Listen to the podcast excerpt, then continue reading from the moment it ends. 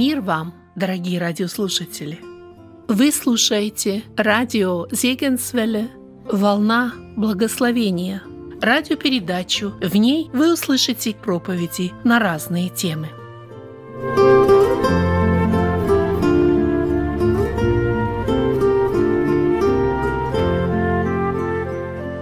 Предлагаем вам послушать проповедь Константина Лиховодова. Доброе утро, дорогая молодежь! Я очень рад быть сегодня вновь вместе с вами. И вы знаете, говорят, что у Билли Грэма есть несколько шуток, которые он особо любит. Не знаю, правда это или нет, но вот одну шутку я хотел бы, так скажем, рассказать вам. Говорят, что как-то очень богатый человек, скорее всего, это было в Америке, в Соединенных Штатах, он пригласил к себе в дом много гостей, и вот он подвел к бассейну всех этих гостей, и в бассейне кишило, ну, разными тварями, ядовитыми змеями, знаете, такими рыбами опасными, крокодил вроде бы там плавал. И этот богатый человек, он говорит следующее: вот любому, кто нырнет в этот бассейн и переплывет с одного берега до другого, я на выбор предлагаю либо виллу в подарок, либо очень дорогой автомобиль, либо крупную сумму денег. Любому, кто переплывет этот бассейн. Ну и все люди стоят в недоумении, озираются друг на друга, смотрят, но никто не решается нырнуть туда, в этот бассейн. И вдруг один молодой человек отрывается от берега, падает в эту воду, начинает грести, отбивается там от всех этих змей, рыб опасных, от крокодила, гребет к противоположному берегу. И вот переплывает он этот бассейн, помогает ему выйти, он стоит, обтирается от крови. Все в недоумении, что же сейчас будет? Ну, этот богатый человек подходит и говорит: ты выполнил мою просьбу, выбирай, что хочешь.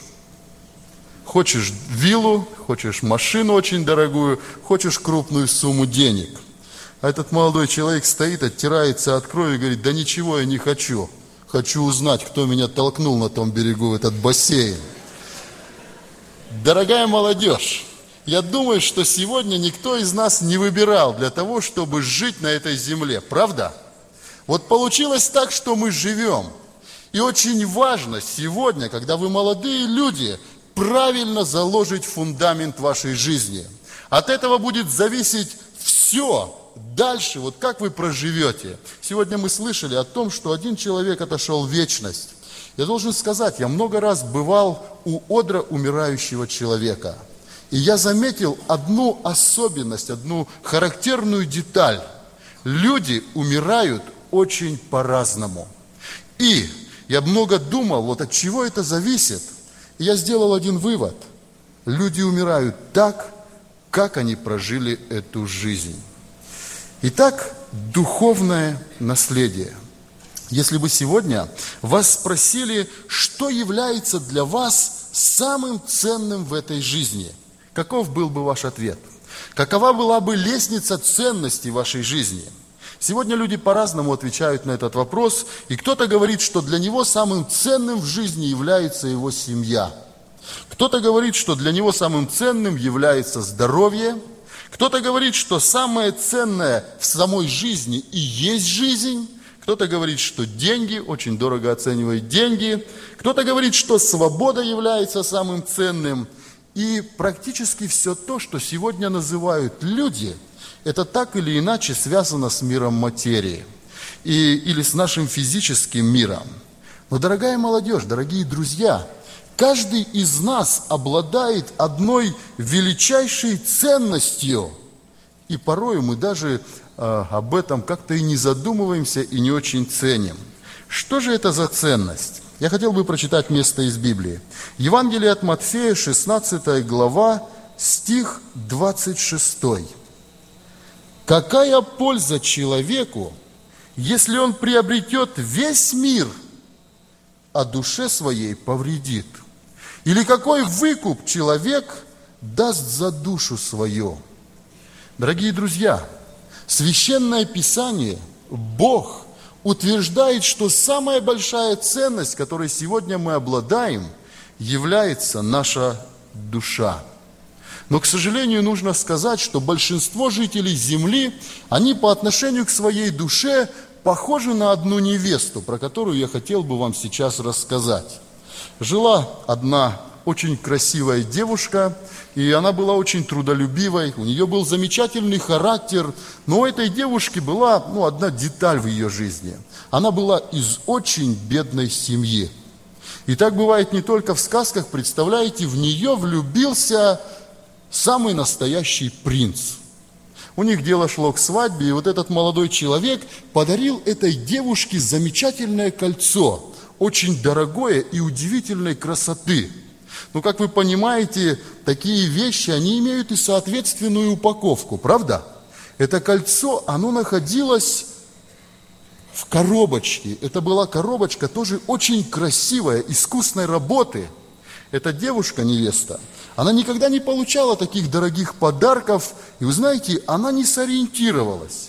Она подумала, что вот эта коробочка, это и есть подарок ее жениха. Она поставила там у себя ее на полочке, аккуратно вытирала с нее пыль, прижимала иногда к груди, думая, что и это и есть тот подарок, который ей подарил ее жених. Потом наступил момент, этот жених приехал, смотрит, на руке нет кольца у невесты. Спрашивает, а где колечко? Она говорит, какое колечко? И потом, когда они были у нее дома, он взял эту коробочку, открыл и показал. Ценность была внутри. Не сама коробочка была дорогой, вся ценность была внутри. Дорогие братья и сестры, дорогие друзья молодые, к сожалению, большинство жителей планеты Земля похожи вот на эту невесту. Мы думаем, что вот эта наша коробочка, она и есть ценность сама по себе.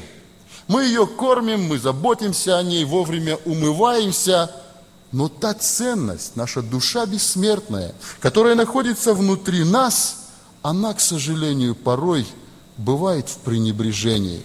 И я хотел бы сегодня говорить вот именно о душе. И нужно сказать, почему душа такая ценная. Одна деталь. Пройдет семьдесят-восемьдесят лет, и никого из тех, кто находится сейчас здесь, на земле уже не будет в живых. Но наши души, они будут жить вечно. И поэтому идет борьба между Богом и дьяволом за наши бессмертные души. Кому мы ее отдаем? Кто сегодня является хозяином в нашей жизни? Бог или сатана? Кому достанется наша бессмертная душа впоследствии? Это очень важные вопросы, на которые сегодня нам нужно найти ответ. Итак, от чего же зависит будущность нашей души? Одна важная составная часть нашей жизни влияет на это. Это наша вера. Наверное, я не ошибусь, если скажу, что никто из нас не хотел бы столкнуться с подделкой, правда? Ну, если в наши деньги попадут поддельные доллары, приятно нам будет или нет? Наверное, нет. Если мы сегодня придем в аптеку, и нам нужно будет какое-то лекарство, и в аптеке нам скажет, ну, аптекарь, пожалуйста, у меня есть на выбор два вида. Одно настоящее лекарство, но оно подороже, а другое очень похожее на настоящее, но оно подешевле, в красочной упаковке. Какое лекарство мы выберем? Наверное, то, которое подороже и которое настоящее. Во многих областях нашей жизни мы не хотели бы столкнуться с подделкой. И вы знаете, на любой ценной вещи, будь то ювелирное изделие или денежная банкнота, ставится определенная проба или специальный отличительный знак, который защищает эту вещь от подделки. Как уже было сказано, будущность нашей души, вечный ее удел зависит от нашей веры. И, к сожалению, нужно сказать, что сатане удалось очень многих обмануть. Многие люди, если можно так сказать, сегодня живут с фальшивой, с поддельной, с ненастоящей верой. Вообще, кто сегодня считает себя христианином? Ну, прежде всего, родился в народе, да, который традиционно исповедует христианство. Я ношу нательный крестик. У нас там в России или в Киргизии люди ходят в православный храм, ставят свечку за упокой, по большим праздникам ходят в храм. И когда беседуешь с человеком, задаешь ему вопрос, а достаточно ли для Бога то, что ты сегодня делаешь, то, как ты сегодня живешь? Удовлетворяет ли Бога твоя вера? Лично я уже много раз слышал такой ответ. Но знаешь, у тебя своя вера, а у меня своя вера. Дорогие друзья, если действительно есть Бог, то, наверное, Его не устроит твоя или моя вера. У Него есть свой взгляд на то, каким образом мы должны в Него верить. Я хотел бы прочитать слова Иисуса Христа. Евангелие от Матфея, седьмая глава, с двадцать первого стиха. Здесь записано так. «Не всякий, говорящий мне, Господи, Господи, войдет в Царство Небесное, но исполняющий волю Отца Моего Небесного. Многие скажут мне в тот день, не от Твоего ли имени мы пророчествовали, и не Твоим ли именем бесов изгоняли, и не Твоим ли именем многие чудеса творили? И тогда объявлю им, я никогда не знал вас, отойдите от меня, делающие беззаконие». Какие страшные слова! Бессмертная душа слышит эти ужасные слова. «Отойдите от меня, делающие беззаконие, я никогда не знал вас». Возникает один вопрос. Есть ли сегодня какие-то критерии, по которым мы безошибочно можем определить, действительно ли моя вера устраивает Господа Иисуса Христа, и душа моя бессмертная может определенно рассчитывать на будущность жизни вечной в раю, или нет? Я хотел бы обратить внимание на несколько моментов, по которым всегда можно определить истинного христианина. Какие это моменты? Первое – по отношению к греху. Второе – по его отношению к Евангелию. И третье – по его отношению ко Христу. Итак, каково же должно быть отношение верующего человека к греху? Вы знаете, последнее время оно характерно тем, что люди, они даже грех, ну как-то не очень-то желают называть грехом. Называют ошибкой, но оступился, ну разное бывает. Каково же должно быть отношение верующего человека к греху? В послании к Евреям в десятой главе записаны следующие слова, двадцать шестой и двадцать седьмой стихи. «Ибо если мы, получивши познание истины, произвольно грешим, то не остается более жертвы за грехи, но некое страшное ожидание суда и ярость огня, готового пожрать противников». Дорогой друг, если сегодня ты говоришь, что ты христианин, значит, ты познал истину. Но если в это самое время в твоей жизни властвует грех, то что-то не в порядке с твоим христианством. Вы знаете, тут мы прочитали, что ожидает такого человека. Суд и ярость огня, готового пожрать противников. Если твое сердце не трепещет, когда в твоей жизни что-то происходит, если твои глаза остаются сухими, то нужно проверить, а на правильном ли я в пути, и все ли в порядке с моей душой. Как-то к одному известному проповеднику подошел человек, и он сказал ему следующие слова. Проходила евангелизация в том месте, и этот человек говорит: «Я один из ваших новообращенных».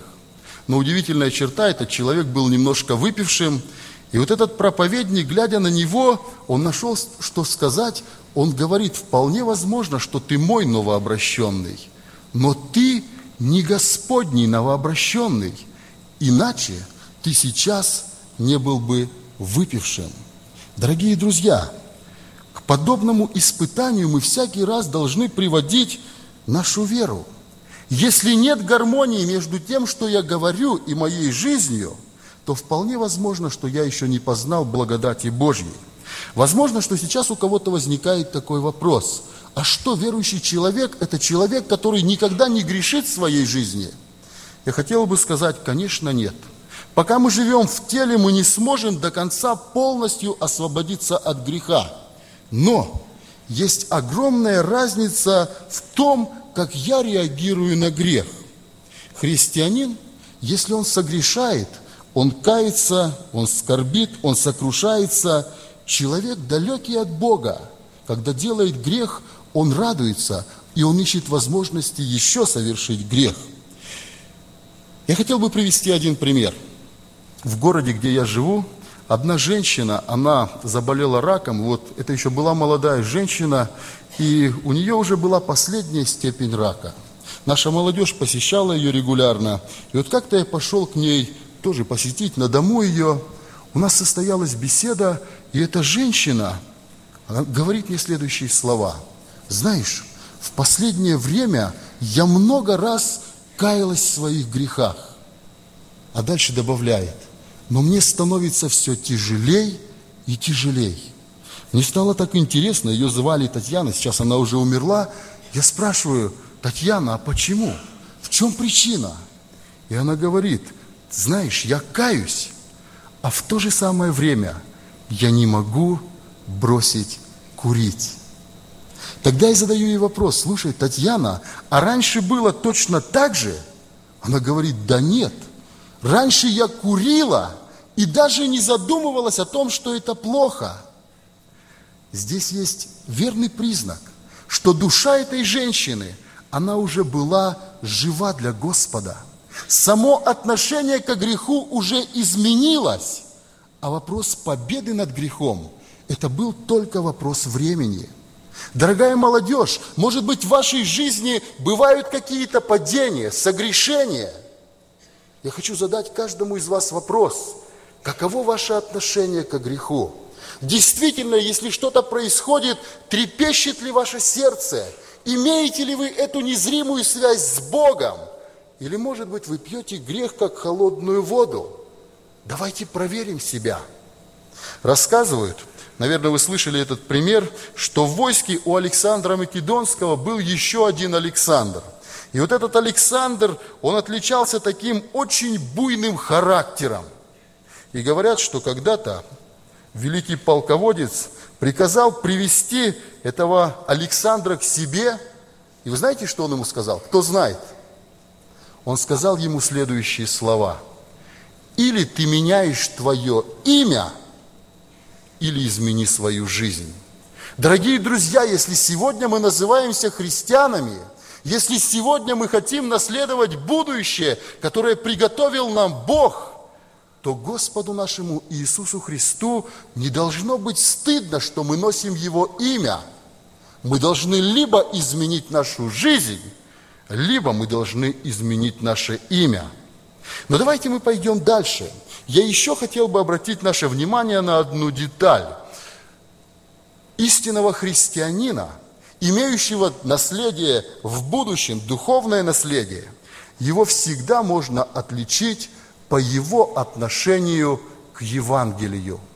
Иисус Христос сказал такие замечательные слова уверовавшим в Него иудеям: «Если пребудете в Слове Моем, то вы истинно Мои ученики». Дорогая молодежь, я хочу задать вам вопрос: цените ли вы Евангелие? Является ли эта книга для вас очень дорогой, самой ценной? Нужно сказать, что не всегда было так, как сегодня. Сегодня мы можем купить, в принципе, любое Евангелие, правда? Мы можем купить любую Библию с золотым срезом любого формата, какая мне нравится. Не всегда так было. Я вспоминаю один пример. Рассказывал его верующий человек. Его отец в советское еще время в Казахстане, недалеко от нас, совершал служение пресвитера. И вот им на то место, где они жили, выделили в Москве две Библии. Они собрались братским советом и рассуждали, куда же определить эти Библии. И одну Библию они оставили в своей церкви, а вторую Библию они решили отдать в одно село, недалеко там от их города. И вот этот брат взял эту Библию подарочную и поехал в то село. Когда он туда приехал, собрались братья, ну, такой дорогой подарок привезли. И вот один из братьев, просто верующий человек из церкви, он увидел эту книгу, и он взял ее в свои руки, держит на руках, листает, и, обращаясь к этому брату-пресвитеру, который приехал, спрашивает: «Сколько стоит эта книга?» А дальше добавляет: я готов отдать за нее свою корову. Вы знаете, кто жил в селе в то время, тот знает, что такое корова. Это кормилица. Человек, он готов был без оглядки отдать корову за Библию. Я хочу задать вам вопрос, дорогая молодежь. Вы сегодня цените ли Библию? Является ли для вас эта книга дорогой? Является ли она для вас самой главной в жизни? Если нет, то большой вопрос, в каком состоянии ваша душа. Сегодня, когда беседуешь порой с человеком, задаешь ему вопрос о Библии, лично я уже неоднократно слышал следующие слова. Да я пытался или пыталась и раз, и два начать читать эту книгу, но почему-то она для меня непонятная. Не понимаю, что там написано. Я хотел бы привести один пример. Молодая девушка зашла как-то в книжный магазин, и вот там ей приглянулась одна книга, которая стояла на полке. Она взяла ее, быстренько пролистала, цена была недорогой, и она решила эту книгу купить. Она ее купила, пришла домой, и когда стала детально читать ее, ей эта книга показалась ну, настолько непонятной, заумной, и она поставила ее где-то там на дальнюю полку в своем книжном шкафу. Прошло некоторое время. Ну и так бывает, да, у молодых девушек. Ее полюбил молодой человек, и она его полюбила. Они стали мужем и женой, и вот что интересно, этот молодой человек оказался автором той самой книги. И вот эта девушка, когда она вновь сняла эту книгу с полки, начала ее читать, а ее уже муж, автор этой книги, стал ей разъяснять, какие мысли он вкладывал в эту книгу. Она уже не могла оторваться. Если сегодня, читая Священное Писание, Слово Божие, для тебя что-то непонятно или совсем ничего непонятно, просто-напросто тебе нужно познакомиться с ее автором. Дух Святой является автором Слова Божьего Библии. И когда человек вступает в эту незримую связь с Богом, Дух Святой начинает объяснять то, что заложено на страницах Священного Писания, то тогда человек, он уже не может оторваться от этого чтения. Эта книга становится для него очень дорогой. Дорогой брат, дорогая сестра, является ли для тебя Слово Божие ценным и дорогим? Я хотел бы привести еще один пример. Когда я учился в библейском институте, один из братьев, который преподавал у нас, он рассказал следующую историю о своем отце. Еще в советское время его отец попал в лагерь за веру в Господа, и вот там, он говорит, были верующие разных конфессий, но Библию иметь возможности не было. Не разрешали иметь Библию в тюрьме. И вот он рассказывает, что среди них находился один православный священник, сидел за веру тоже. И удивительная деталь, этот православный священник наизусть знал Евангелие. И вот он рассказывает, что вечерами после работы эти верующие разных конфессий, которые сидели там за веру в Господа, они собирались вокруг этого православного батюшки, и он начинал наизусть пересказывать Евангелие, стих за стихом, глава за главой. И отец нашего преподавателя, он свидетельствует, что это было самое лучшее время там в заключении. Дорогая молодежь, цените ли вы Библию? Дорожите ли вы тем, что вы имеете? Я вспоминаю, у нас живет в Бишкеке одна старица, и она практически ослепла, но она очень любила читать Библию. И вот к нам как-то привезли такие большие юбилейные издания Библии. Я взял одну Библию, прихожу к ней домой, и когда я зашел, дарю ей эту книгу, она еще не поняла, что это за книга, смотрит на нее. Я ей говорю: Зоя Михайловна, это Библия. И меня поразила реакция этой старушки. До этого она все время просила: молитесь за меня, чтобы Господь меня быстрее забрал домой. Я устала. А тут вдруг она как начала плакать. И говорит: Господи, а теперь я еще не хочу умирать.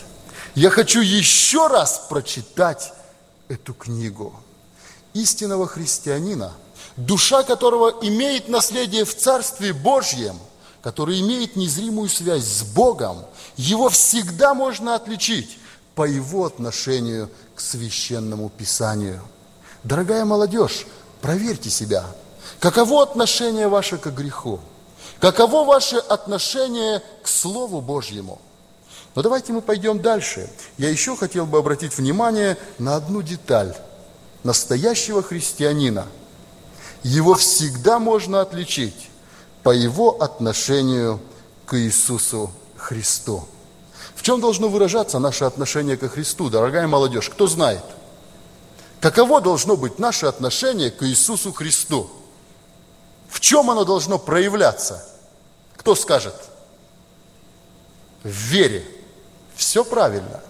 Наше отношение к Иисусу Христу должно проявляться в нашей вере. А что такое вера? Молодежь, что такое вера? Интересный, правда, вопрос? Сейчас, наверное, кто-то процитирует. Вера есть осуществление. Уверенность в невидимом. Все правильно. А что такое уверенность в невидимом? Я не вижу сегодня соседний зал, но уверен, что там готовится обед, да? Это есть вера. Своего рода это есть вера. Что же такое вера? Каким образом она должна проявляться ко Христу? Знаете, сегодня я могу верить, ну у вас, может быть, это не так, но у нас, что мой сосед, дядя Вася, допустим, я могу верить, что он честный человек. Но как проверить, доверяю ли я этому? А очень просто. Если я буду уезжать, смогу ли я моему дяде Васе, соседу, доверить ключи от моего дома? И сказать, иногда поливайте цветочки. Вера – это не просто слово. Вера – это когда я могу всецело довериться Богу. Прошлым летом мы ездили в поездку в Алтайский край, несколько тысяч километров от нас, с евангелизацией. Мы ездили на своей машине, на микроавтобусе. И вот знаете, водительская болезнь. Мы с одним братом менялись всю дорогу руль. И вот этот брат садится на соседнее место, отрулил там свои часы, сидит, и я вижу, он мучается. Я его спрашиваю: Виктор, а ты что не спишь? Засыпай! А он сидит и не спит, уже голова клонится, глаза красные, и не спит. Я понял, в чем проблема. Вы знаете, он не мог довериться. Ему нужно было постоянно смотреть на эту дорогу. Он не мог довериться мне, как водителю. Я говорю: Виктор, засыпай. Ну, доверься, пожалуйста, мне. Ложись, спи, отдохни. Порой мы говорим, что мы верим во что-то или кому-то. Но когда смотришь на жизнь, можно видеть, что веря, я не доверился. Очень известный пример, наверное, вы его много раз слышали. Ниагарский водопад. Наверное, кто-то из вас там уже бывал, или многие даже бывали, да? И говорят, что кто-то там натянул канат через этот Ниагарский водопад, фокусник какой-то, и там обычно много людей. И вот он спрашивает: вы верите, что я могу перейти по этому канату на тот берег и вернуться назад? Верим, не верим, да какая нам разница? И этот человек взял и сделал это, перешел туда и вернулся назад. Потом он говорит: вы верите, что я вот с этой тележкой могу перейти туда по канату и вернуться назад? Но людям уже стало интересно, верим. Он сделал это. Потом он наполнил эту тачку камнями, если я не ошибаюсь, и говорит: вы верите, что я могу перейти туда и вернуться назад? Ну, люди говорят: верим. И он сделал это. А потом он говорит: а вы верите, что я в эту тележку могу посадить человека, перейти на ту сторону и вернуться назад? Люди сказали: верим. И что он сказал? Садитесь. Кто хочет, садитесь. И никто не сел. Мы можем верить, но мы можем никогда не доверить своей жизни Иисусу Христу. Мы можем абстрактно верить в какого-то Бога, но никогда по-настоящему не довериться Ему. Дорогой брат, дорогая сестра, дорогой друг, я хочу задать тебе вопрос. Доверился ли ты всецело Иисусу Христу? Ведет ли Он тебя по этой жизни или нет? Как-то я читал интервью. Один известный артист давал интервью, я не помню, как его зовут, но вот среди всего прочего в этом интервью он говорит: у меня есть друг, у этого друга растет дочка, а у нас в семье растет сын. И мы с моим другом договорились, что когда они вырастут, наши дети, они станут мужем и женой. Дорогая молодежь, если бы ваши папы и мамы там договорились между собой, кто из вас с кем будет мужем и женой, как бы вы отреагировали? Вы знаете, этот корреспондент не растерялся, там был этот пацан, и он говорит: слушай, а как тебе нравится, что твой папа, он уже решил, кто будет твоей женой? Ответ этого мальчика, он поразил меня. Я запомнил его на всю жизнь. Он корреспонденту сказал следующее: этот человек мой отец, и он лучше знает, что для меня хорошо. Если он так решил, значит, так оно и будет. Это не просто вера, это доверие. Дорогая молодежь, доверились ли вы Иисусу Христу? Во всех вопросах вашей, вашей жизни, может быть, в непростых вопросах, доверили ли вы Ему всецело свои души, свою жизнь, учебу, свое будущее? Один человек, он живет здесь недалеко, в Чикаго, не буду называть его имя, как-то рассказал следующую историю. Он говорит: я покаялся, и передо мной встал следующий вопрос. Что мне делать в будущем? Пойти ли мне учиться на бизнес? Или получить какую-то специальность, зарабатывать деньги хорошие? Или посвятить свою жизнь Богу для того, чтобы служить Ему? И он говорит: я решил читать одну книгу из Ветхого Завета. Это была книга пророка Иеремии. И он говорит: я решил просить Бога: Господи, скажи мне, какой путь мне избрать? И вот он говорит: я читаю день эту книгу, ничего не слышу. Читаю второй день эту книгу, ничего не слышу. И он какое-то длительное время читал книгу пророка Иеремии. И он говорит: я подумал, ну, наверное, это древний Бог через эту древнюю книгу Библию ничего не может сказать молодому человеку двадцатого тогда еще века. И вдруг, говорит, я обратил внимание на несколько стихов. Я своими словами скажу их. Сильный да не хвалится своей силой, да? Мудрый да не хвалится своей мудростью и так далее. Богатый да не хвалится, по-моему, своим богатством. Но хвалящийся, хвались тем, что знаешь Бога. Вот своими словами. Он говорит: вдруг у меня как озарение какое-то пришло. Для того, чтобы стать мудрым, надо учиться. Потом ты становишься сильным, и ты можешь заработать богатство. Но оказывается, Бог показывает, что это все не то. Хвались тем, что ты знаешь Бога. И этот человек посвятил всю свою жизнь Иисусу Христу. Дорогие друзья, каково ваше отношение к греху? Каково ваше отношение к Евангелию, к Библии? Каково ваше отношение ко Христу? Проверьте себя сегодня, в порядке ли ваша душа перед Богом, или, может быть, ваша душа, как вот эта иссохшая земля, которая давно не получала влаги. У нас есть слова в одной песне очень хорошие. Душа, как птица ищет хлеба, а этот хлеб – великий Бог. Одна дорога есть на небо, в погибель тысячи дорог. Зачем откладывать на завтра? Мой друг, сегодня выбирай. Текут живительные воды в благословенный Богом край. Дорогой молодой человек, не томится ли твоя душа по Богу? Не томится ли твоя душа по всецелому посвящению Иисусу Христу? Если это так, торопись наладить отношения с Господом, потому что Иисус – Он очень-очень сильно любит тебя. Я думаю, что большинство из вас, когда сегодня слушали вот о том, что умер человек, для вас это что-то такое далекое, правда? Ну, умереть может кто угодно, но пока не я. Я еще молод, я еще полон сил, я здоров. Не обманывайтесь.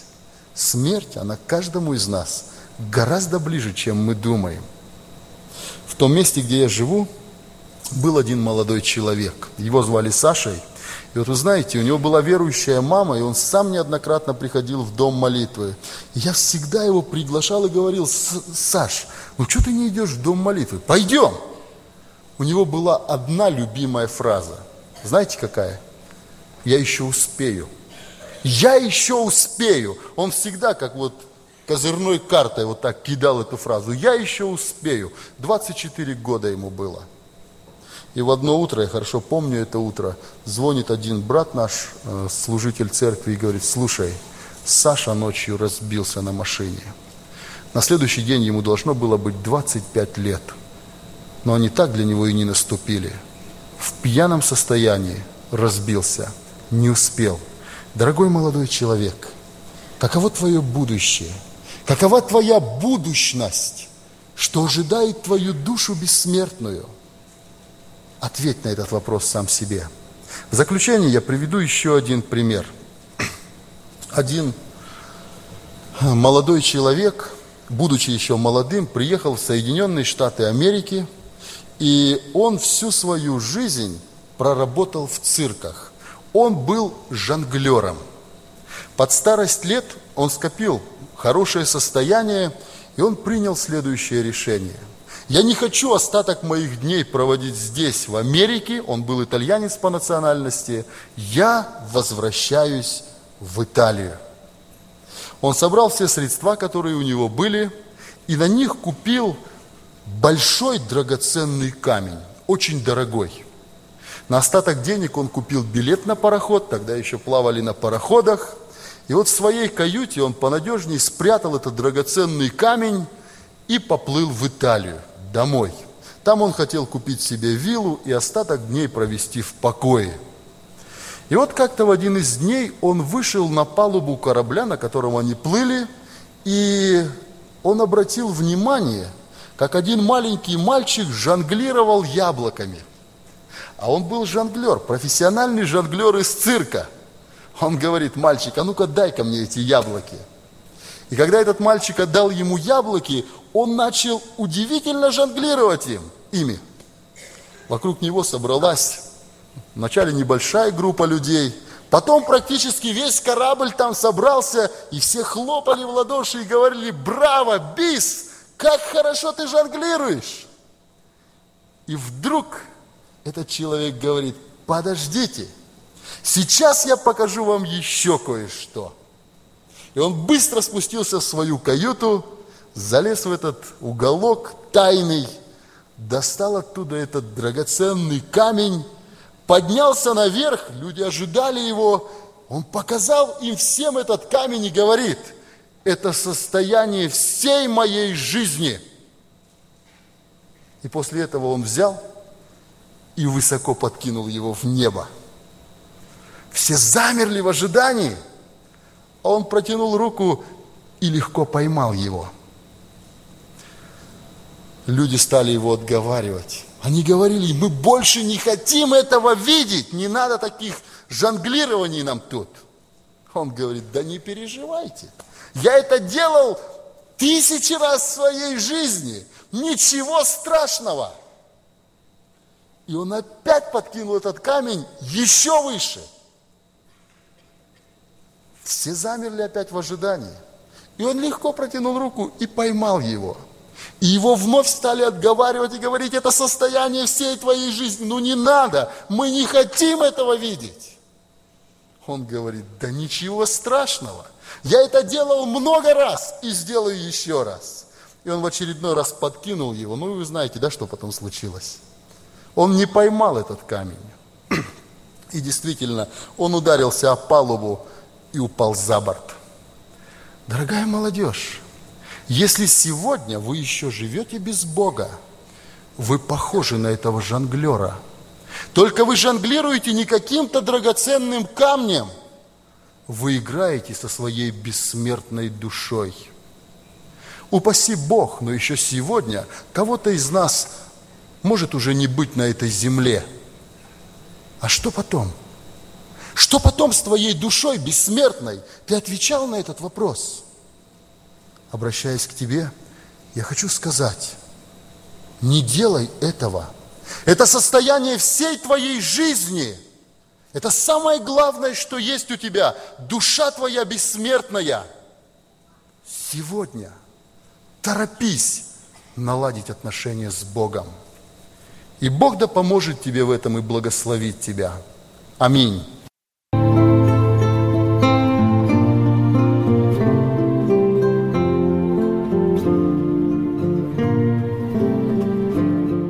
Вы слушали радио Зегенсвеле, «Волна благословения», город Детмольд, Германия.